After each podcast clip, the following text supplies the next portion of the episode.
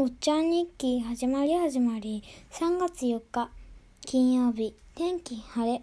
少し長い時間おっちゃん日記を投稿していなくてごめんなさい。6, 6年生を送る会という動画を3年生全体でやったんです。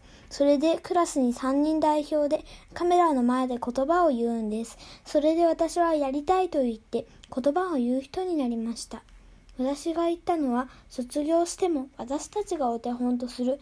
で、その後、素晴らしい皆さんで言ってくださいと3組が言います。恥ずかしいことを言ってしまったことがあります。練習だからよかったけど、言う言葉が頭から飛んでしまってセリフがわかんなくなってしまいました。